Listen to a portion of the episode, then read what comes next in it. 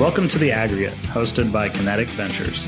This is a project based on the learnings from Startup DNA and the founder's journey.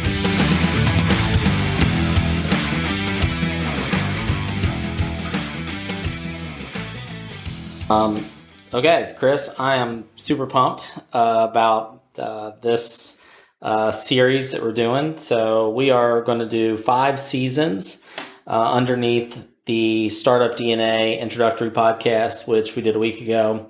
And each of these seasons is going to represent a certain vector. And there are five vectors that we place individual profiles of different people that we have go through our Startup DNA Startup DNA, if you don't know, is an app inside of our Wendell platform technology, which Kinetic Ventures uses to help make investment decisions and also post investment decisions. We use the tool to help grow these teams in a unique way. So this season, uh, we're starting with the enterpriser vector.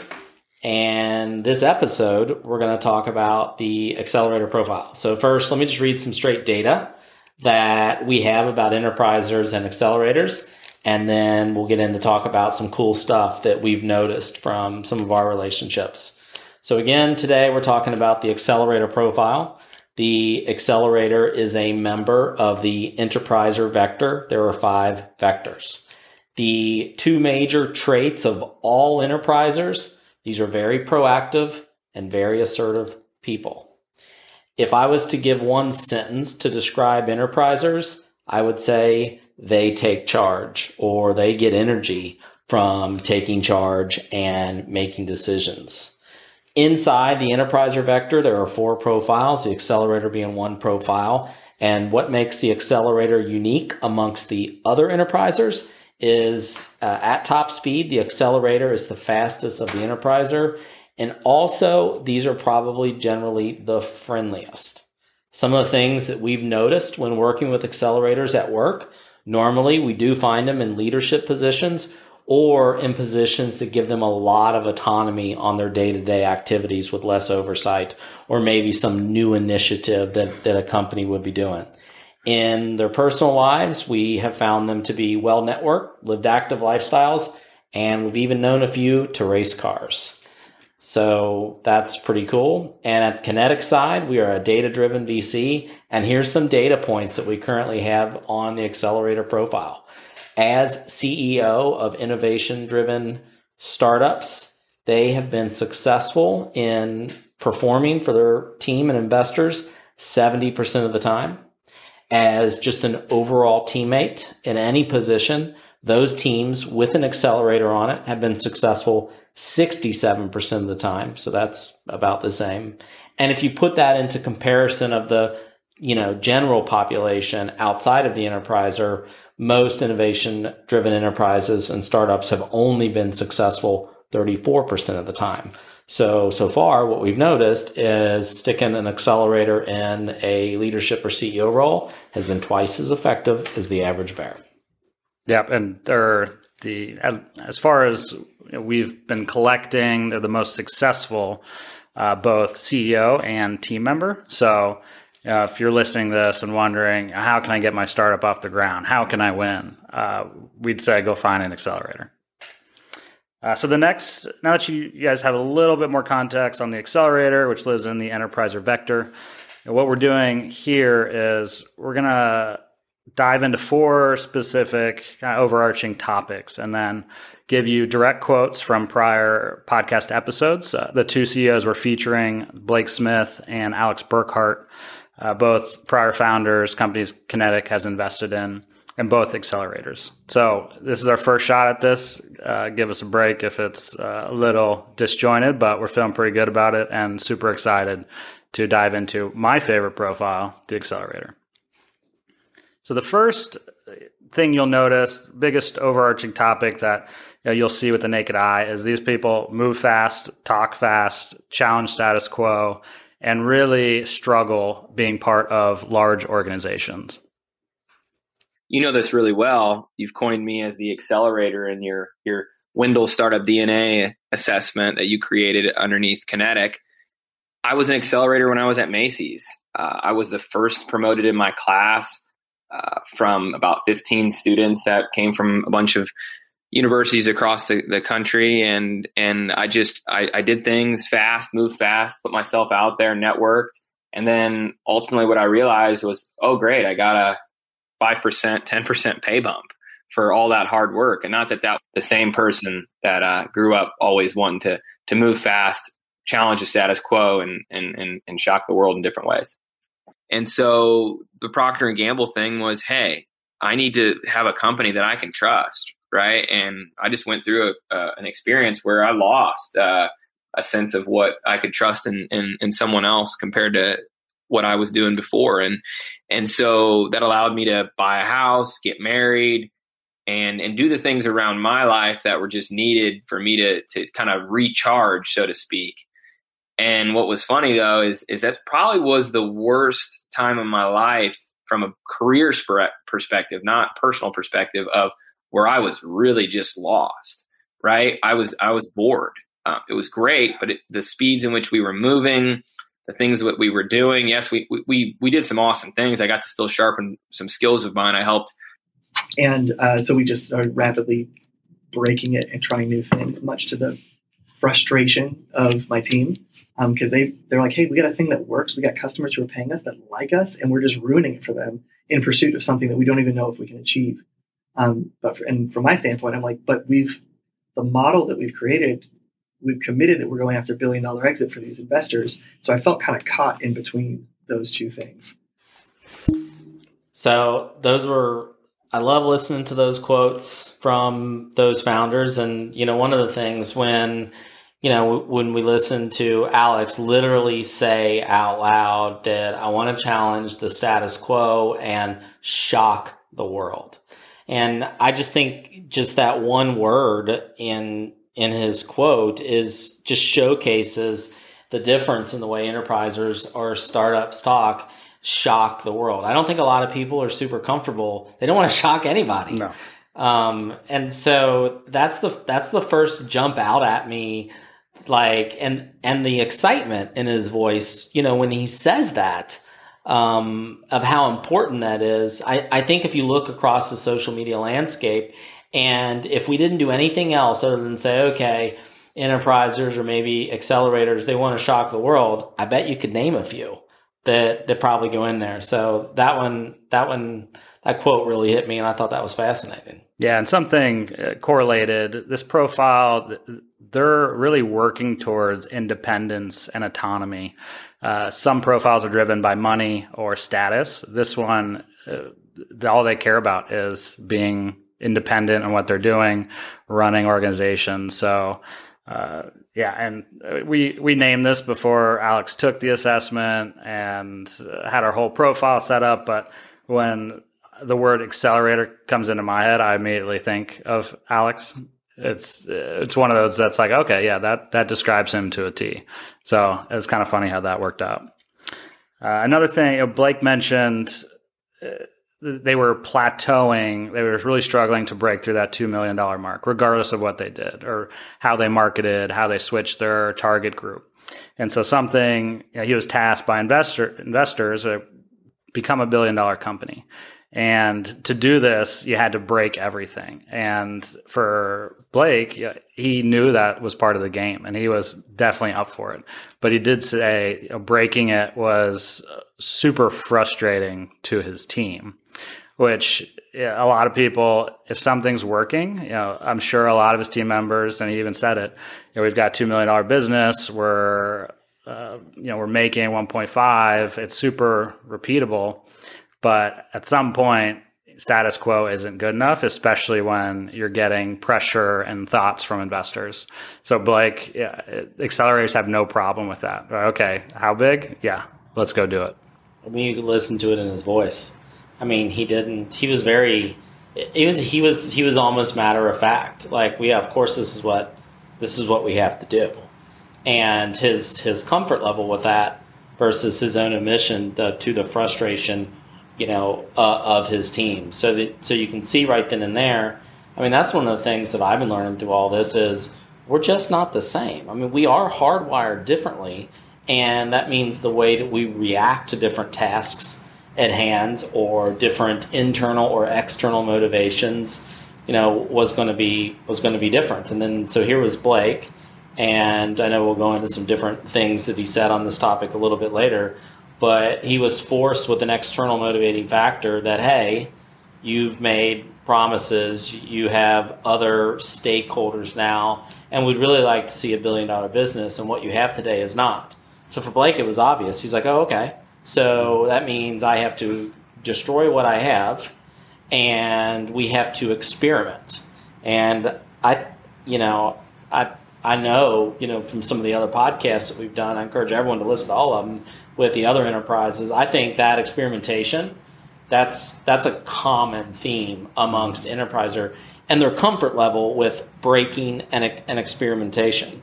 Um, there's a really famous you know, startup founder named Mark Zuckerberg. And I think at Facebook, I don't know the direct quote off the top of my head, but he, he said in the early years, we just move fast and break stuff. And I think there's a lot of big companies that are completely uncomfortable with that. And so that's probably a people or a cultural thing. Yeah, two of the strengths we have written in our technical manual thrives on being challenged, focused on hitting goals. So when Blake was told, yeah, this is the new goal, figure it out, that was yeah, I'm sure he was. Those were some of the most fun months, even though it didn't pan out how he was expecting. It was probably the most exciting time versus just launching the company from the beginning. I would I would vouch for that. I, I, I bet the only thing that drug him down was the frustration on his team. Not that the outcome ever would have been different, because eh, if you listen to the Blake you know, podcast, he can tell you the business at the end of the day what they had was not a Tyrannosaurus Rex or a unicorn. It, it, was it was just a really good business. So good, in fact, that you know somebody wanted Triceratops. Yes, somebody wanted to run that um, full time, but but he didn't. And um, I think that's fascinating, and I think it leads into let's talk about the the quote that we heard from Alex Burkhart because I think this goes into the motivations of Enterpriser when Alex is talking about all those wonderful things when he went to work for Procter and Gamble that P&G provided for him. And there was security and there was an income and there was benefits and so he could get married, have a baby and buy a house, buy a house. And he's like that was the worst time in my professional career. That blew my mind. Yeah, and that uh, I'm curious your take on this. Do, do, you think, after hearing that, you know, you've been an entrepreneur your whole life, so you don't have experience working for a big company, but can accelerators be successful in big corporations? And if so, I, if I was a big co listening to this, how the hell should I make sure they they stay within my organization, and how do I utilize them the best? A hundred percent. Enterprisers can be successful in big corporations.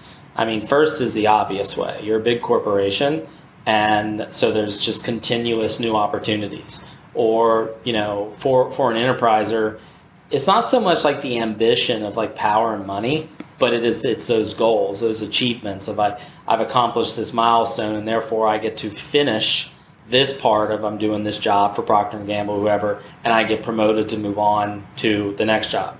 So so they can be very successful um, in climbing up and doing new things. Uh, but they could just be any, if you're in a competitive environment against, I mean, it could be against hostile takeovers, mergers and acquisitions. I mean, a aggressive marketing campaign. If you feel you're losing a battle at your company and you want to turn the tide, then you've got to go find your enterprisers change. Change is what enterprisers do better than anything else. And the beautiful thing about enterprisers that people don't fully understand is even though they're future thinking and ambitious, money only matters to a point. I mean, literally, Alex says it right there. He's like, Yeah, you know, I thought about my future and yeah, you know, I guess I could have had a comfortable life. And he punted it when he has a baby and a spouse at home to take care of. Still didn't matter to him. So I think the enterpriser, you know, I'm a disruptor, and I've always wondered my whole life how come no one has ever offered me a job. I mean, well, even Blake said it too. Was he took two months off, and then his market value had ballooned. Uh, you know, he was worth a lot to a lot of different people. He decided, you know, he's done some consulting, but now he's back in the startup game, making, I'm sure, you know, half, maybe more, less than half of what he could be earning anywhere else. And, and so, yeah, it, there, there's a component to this that's what drives you, what, what's the end reward you're seeking. And uh, based on the research, it doesn't appear that money is the number one. Uh, you know, it's certainly somewhere in the list. Where it probably is for everyone to a degree. But yeah, that, that's one of the most interesting things. Uh, just having learned this and then seeing this uh, in experience, it's it's pretty unusual.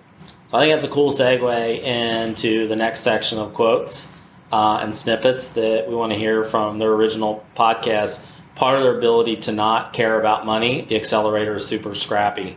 So let's listen to those quotes and then let's uh, let's comment on them a little bit.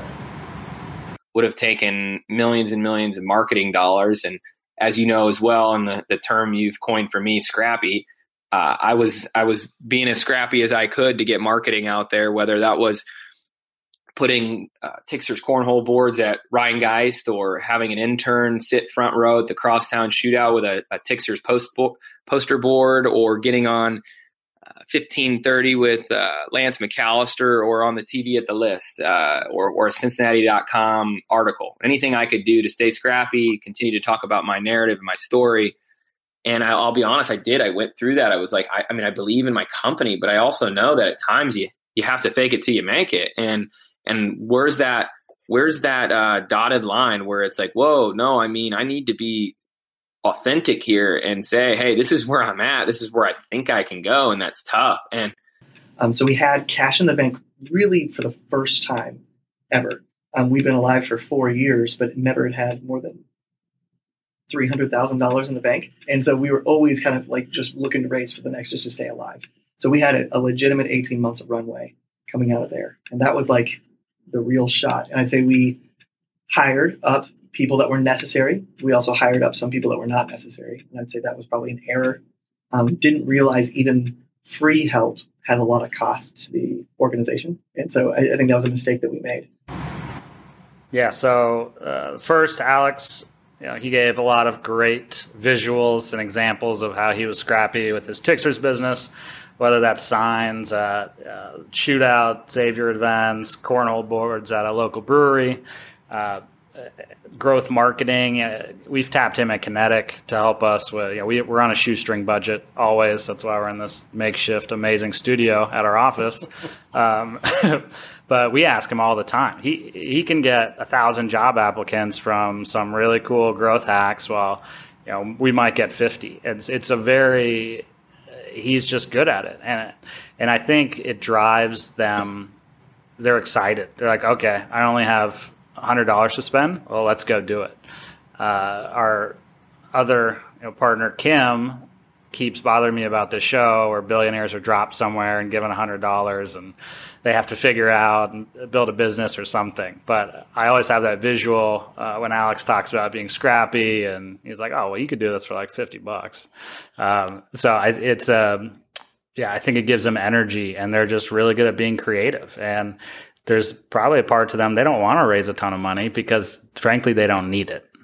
Yeah, I have no idea what um, the discrepancies are in the percentage of success in unicorns uh, off the top of my hand, but we do know that accelerators have been successful 70% of the time, and that's twice as good. I mean, do you think, I mean, scrappiness pays a, role in that as far as they you know they they just don't run out of money because they never needed it to begin with? That's the great question we talk about all the time.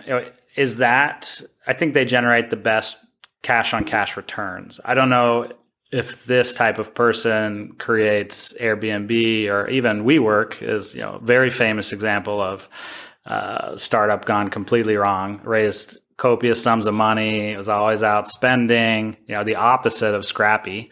You you can balloon in valuation. You almost have to in venture capital, right? If if you're taking on her a million, then you have to be worth a billion. It's just the general ownership dynamics of being in venture capital.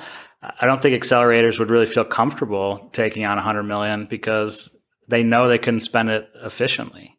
And so I think I think that this profile is probably not the ones that are IPOing for you know 20 billion plus, but I think they're the ones selling for 50 to 200 million and having raised very little capital, which at the end of the day, their returns are a lot better cash on cash than ones that continue to raise and raise. And we don't know either. No. So a company that IPOs, who's to say they didn't start with an accelerator? Yeah, You know, accelerators got you. You know, you can't have failure to launch. Mhm. And I'd rather invest in 20 companies with 20 accelerators, knowing that 19 of them are going to get into market and Absolutely. you know get gets revenue and KPI tractions and and be super interesting. And who knows? Maybe maybe those companies get you know to the point you know uh, just like Alex said when he was at P&G, I'm bored. Well, then there's an opportunity to switch up the team um, that is necessary. But I think I think part of the success of these founders on cash on cash returns is you know they make every dollar count, and uh, I think at least from our perspective, we're, talking about flyover country here, right? So you know we we operate you know strong out of about forty seven out of fifty states uh, and Canada, and so that might be a little bit different than the coast, but they're killing it. Um, you know, as as the bottom line, and I think some of that. Uh, I don't. I don't know how th- good this comment will go over or not, but we did just listen to the quote. Alex said it. Fake it till you make it. I Yeah. mean, you got to get off the ground. And that's, we're talking enterprise or vector. There's another one that could not fake it till you Oh. make it, and that's a specialist. They, and we're not talking about fraud here, right? Oh, we're no, talking about something different. yes, it's, you have an idea, you probably have a MVP, you know it works, you know the vision of it. It just might not be the full vision, like played out in a beautiful app or a beautiful product, but you know where it's going, and you tell you sell people on the vision, less on the what's in front of you. And the specialist is is super detailed and has to get it right. So uh, there's a point where fake it till you make it. You have to get launched, like Brad said. You have to get off the ground. And these people are just exceptional at doing that, whether uh, through kind of any means necessary.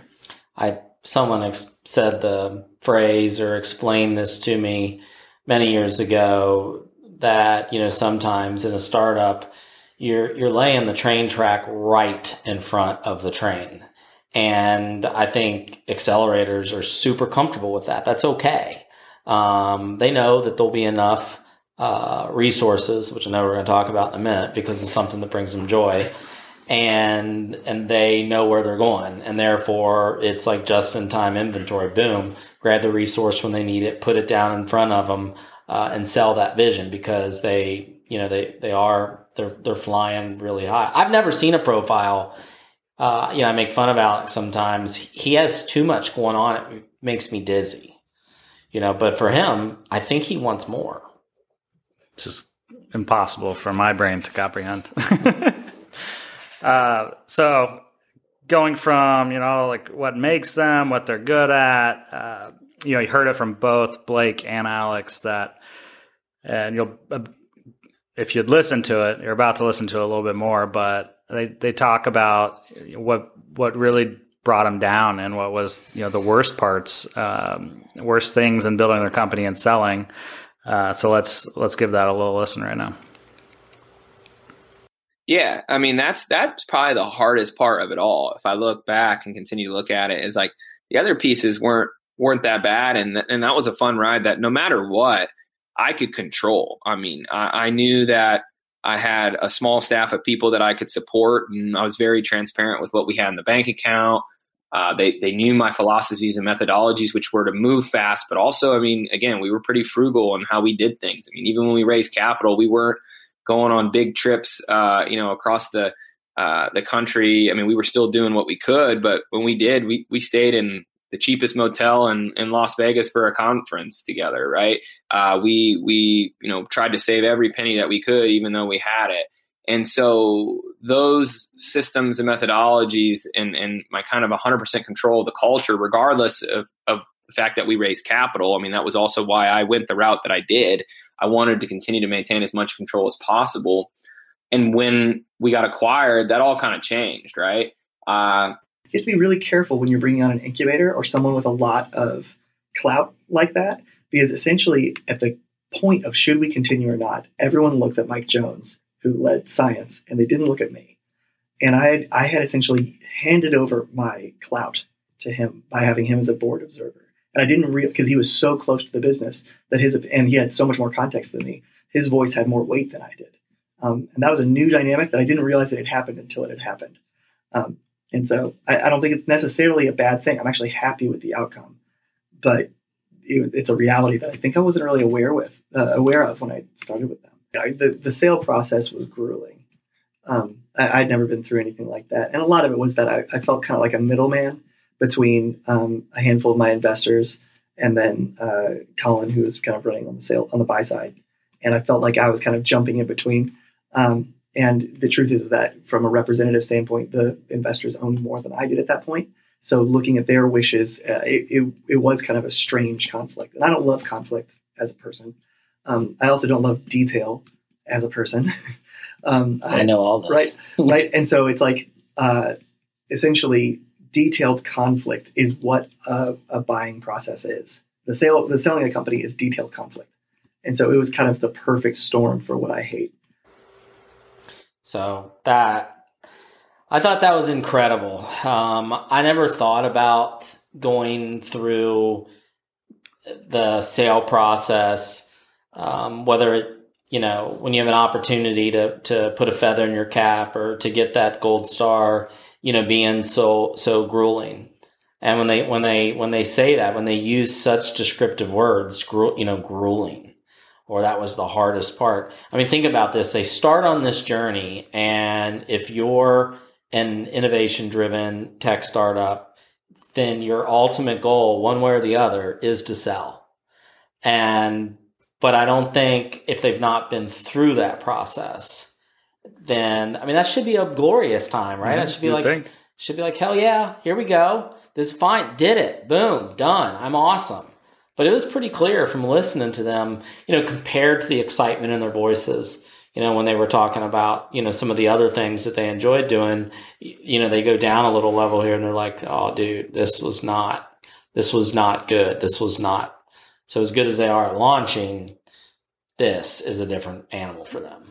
Why do you think that is? I mean, you know that you know but them personally, at least through the start to sale process. What were the similarities between both of them, and why do you think that drain them so much more than just running a business? Well, I think the first thing is they have total lack of control and autonomy because now all of a sudden it really is answering to all stakeholders. And so they don't they don't have to do that. Uh, even if you have stakeholders and yeah, the more stake, you know, Blake would say if you listen to his podcast, you know, the more stakeholders, you know, you, you, you have, you know, the, the more their perspectives are going to become a part of your company and your culture. But but as CEO of any company, you have, I mean, day to day, you've got autonomy.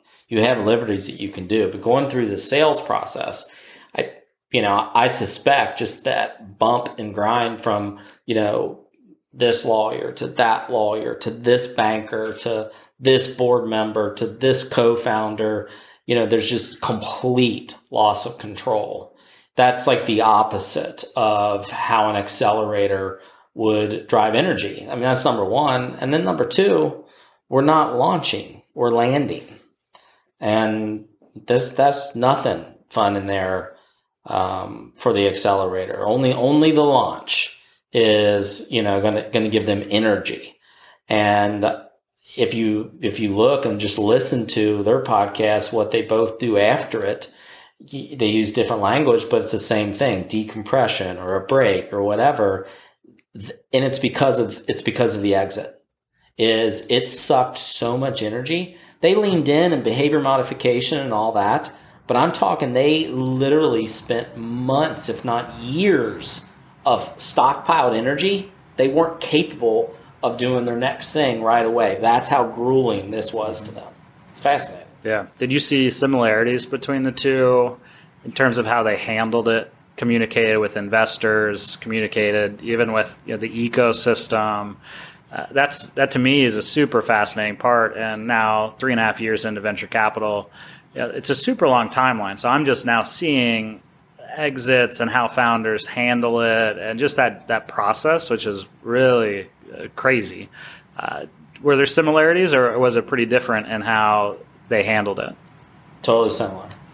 Uh, and, and I don't know if this is an accelerator thing or if it's something else that's in there about, um, you know, Blake and Alex, which this is a fun topic too, is they both had kids during this process. And if you listen to the other podcast, I literally think six of seven of the enterprisers were growing families during this startup time, but they handled it great, um, despite it, despite it being grueling, and they over communicated. And I, I, you'd have to ask them. I couldn't tell you if that was the well, you know, I want to make sure that I keep bridges open for my, my future launch, or they're just, or what that was, or they're just um, I mean, Blake says it in, in his podcast, probably really good and when he talks about winning. You know, and as an entrepreneur, you you win no matter what, as long as you're not a jerk. Um, you know, so I think there's I think there's a lot to unpack there, but they were completely similar. And we've, I mean, it's a fun topic because mm-hmm. well, not always a fun topic. Well, yeah, yeah, the topic's fun. the situation's not always the, the well it's amazing fun. because the, you know these uh, they use the i don't i don't think we listened to their their quote but it's in their podcast blake called his a base hit and or alex called it a single or vice versa but that's not how the ecosystem views those those two i mean they're viewed you know as like stars mm-hmm. and i think that has everything to do with how they shut it down and there are some other founders that have chosen a different route and they don't have as much clout as as these two accelerators. Completely agree.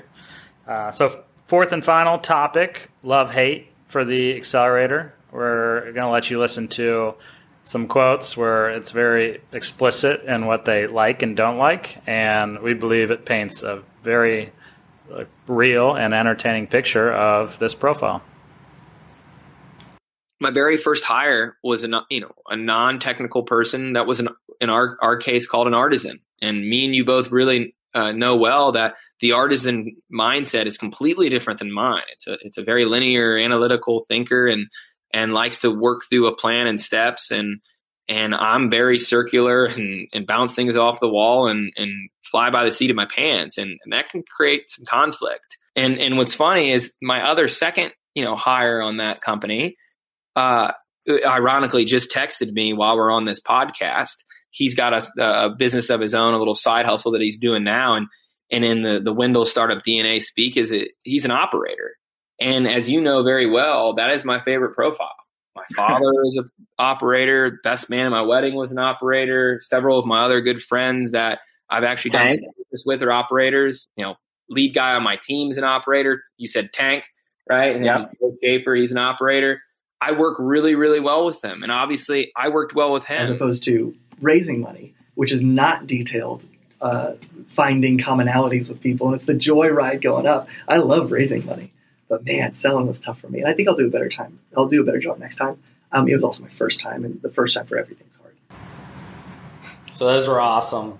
uh, my, my, my, my favorite for every founder out there, if you get nothing else, it's Blake's comment on – fundraising is a joyride. Yeah, crazy. I mean, but not to him, right? Yeah, says very few founders ever. So if you're, you know, if you're out there, you're like, oh, I can't fundraise, and fundraising is so hard. Listen, go listen to Blake's. If you listen to his whole podcast, money was never Blake's problem, right? He could he could raise money, he could raise money. He raised it from California VCs. He raised it from local angels. He raised it from from us, a flyover VC. He raised it from friends. Of I mean, you know, is a joyride for compared to the grueling part of selling. But there are founders out there we know because we've been hired at times to help some really gifted inventor type founders mm-hmm. raise capital, and they can't even get off the block, and it's not a joyride mm-hmm. to them. But accelerators, They'd rather love- pay like 20, 30% uh, carry or you know, finder's fee, anything. They'd rather do anything, give up uh, as much as they could possibly give up to just not do it. It's it's a complete 180 from what Blake shared. I think a good lesson that we've learned too is being an entrepreneur um, is really can be very isolating. Uh, again, I don't know the statistics off the top of my head, but it's something crazy like startup founders ha- have mental health problems to about 70 to 80 percent more regularly than the general population. And so I think one very simple example is one, get a co founder, two, find out what's grueling to you and what's a joyride to you, and then get the opposite. So if you're out there and you're a founder and fundraising's grueling to you, well, I know at least two people you can call Blake and Alex because fundraising is apparently like going to Kings Island, uh, you know, for those two. So uh, I think that was cool. And let's talk about some of the profiles that we heard them talk about that they love and struggle with, and maybe we can throw in some of our own just based on our experiences. Yeah, so uh, Alex told you he uses this all the time. He's very well versed in profiles, loves operators, uh, can't get enough of them. I mean, he's always looking for an operator to work with, whether that's his Amazon business or uh, consulting work he does. He's got a few operators in the stable that uh, just there's something about that connection and you know strengths weaknesses uh, completely fill the gaps um, we also had a, a friend that was uh, an operator that was doing uh, kind of a side gig maybe could be a full-fledged company and alex was kind of advising that and that's kind of the operator right they're a super good doer they've got uh, really vital to any startup company because they're the ones that do they're amazing. Uh, you know, I'm sure, uh, as we know, Alex personally, he's working on 50 different things at a time. He probably picks the best two or three in a given week, and then hands it to the operator to just execute. Uh, and then he's had a very difficult time working with artisans, which is a specialist profile, highly reactive and assertive. And for him, they were just too hands on. So he couldn't just hand it off and have them do. They needed to know why. Why am I doing this?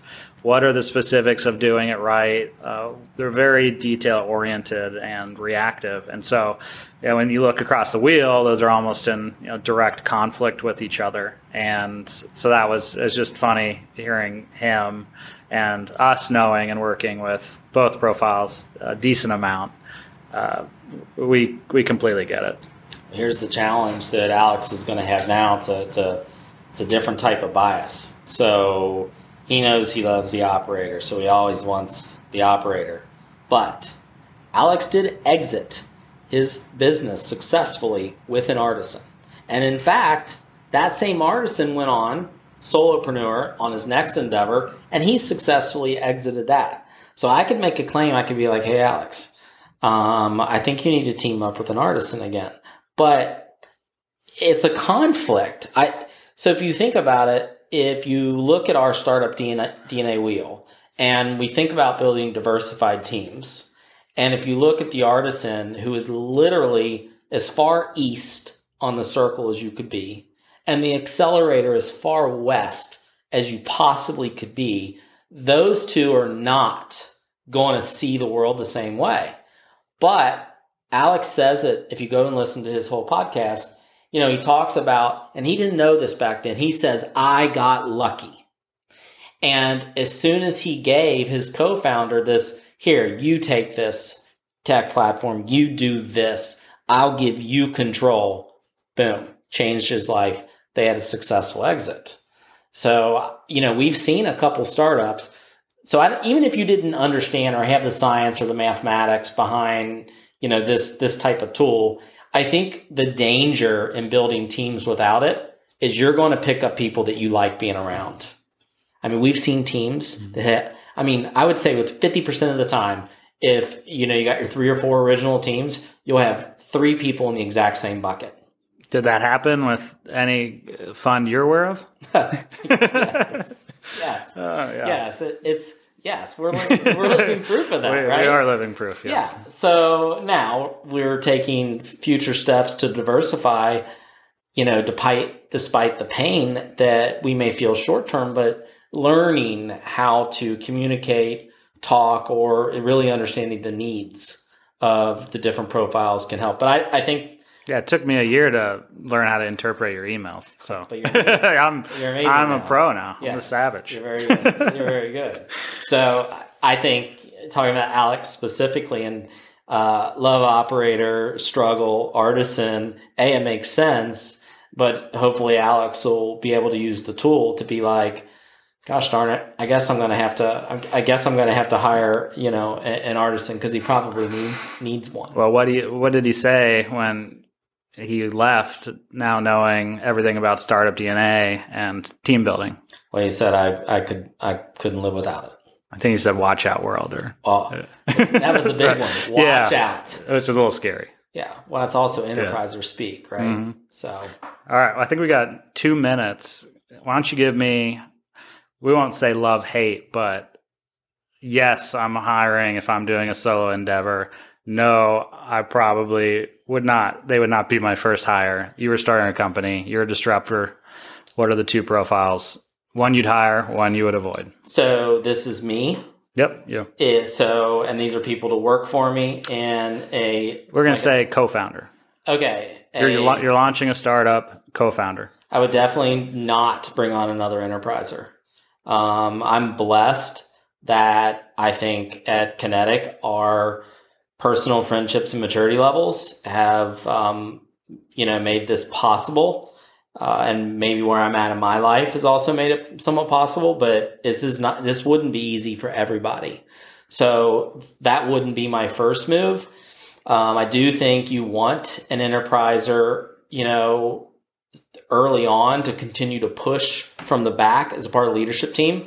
But as a co-founder, I wouldn't do that for me because I am, while I'm energetic and I get excited about things I'm working on, I'm, I'm a little more introverted than, you know, is probably necessary to successfully get enough energy from the activities. So the very first thing that I would hire would be a closer, influencer, or administrator.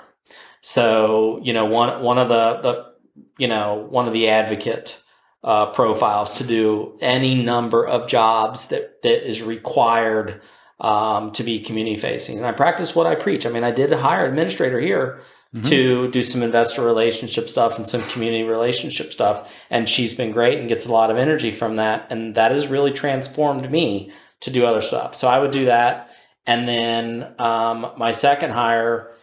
Uh, for sure would be a collaborator or, or an architect. I'm a little bit afraid of architects, but they've built some Wow. amazing stuff. Yeah. I cannot wait to do the podcast with a couple architects in our portfolio, but I'd probably either go organizer, um, I guess really in the neutral uh, vector, or I would go architect. And that would be a really balanced team. What do you think of that? What do you think of my team? Well, I only asked you to hire one person, but two, yeah. I, I mean, if you'd asked me, I was going to say avoid a strategist just north of me. Too similar. Uh, we butt we would butt heads constantly. Uh, never get anything across the line, and I would hire a closer. Yeah. Um, that would be the profiles in my head. But yeah, if it was, Go ahead and take your third since I did. We'll close on this. uh, ooh, I'm starting to kind of dig the organizer. I don't know why, but I mean, it'd, probably have to be a collaborator. Just at the, if I'm if I'm bringing on a closer, another dominant, I, I would look for an alpha closer. That would be my that's my wife. I would definitely hire someone like her. Good shout out to She- Molly. yeah, job. organizer or mediator, operator would be Great. any of those three. Fun episode. That's the accelerator. Uh, if anyone listening um, wants to get to know Blake and Alex a little bit better, uh, definitely start with their podcasts. And um, we hope you guys um, listen in next time. Thanks.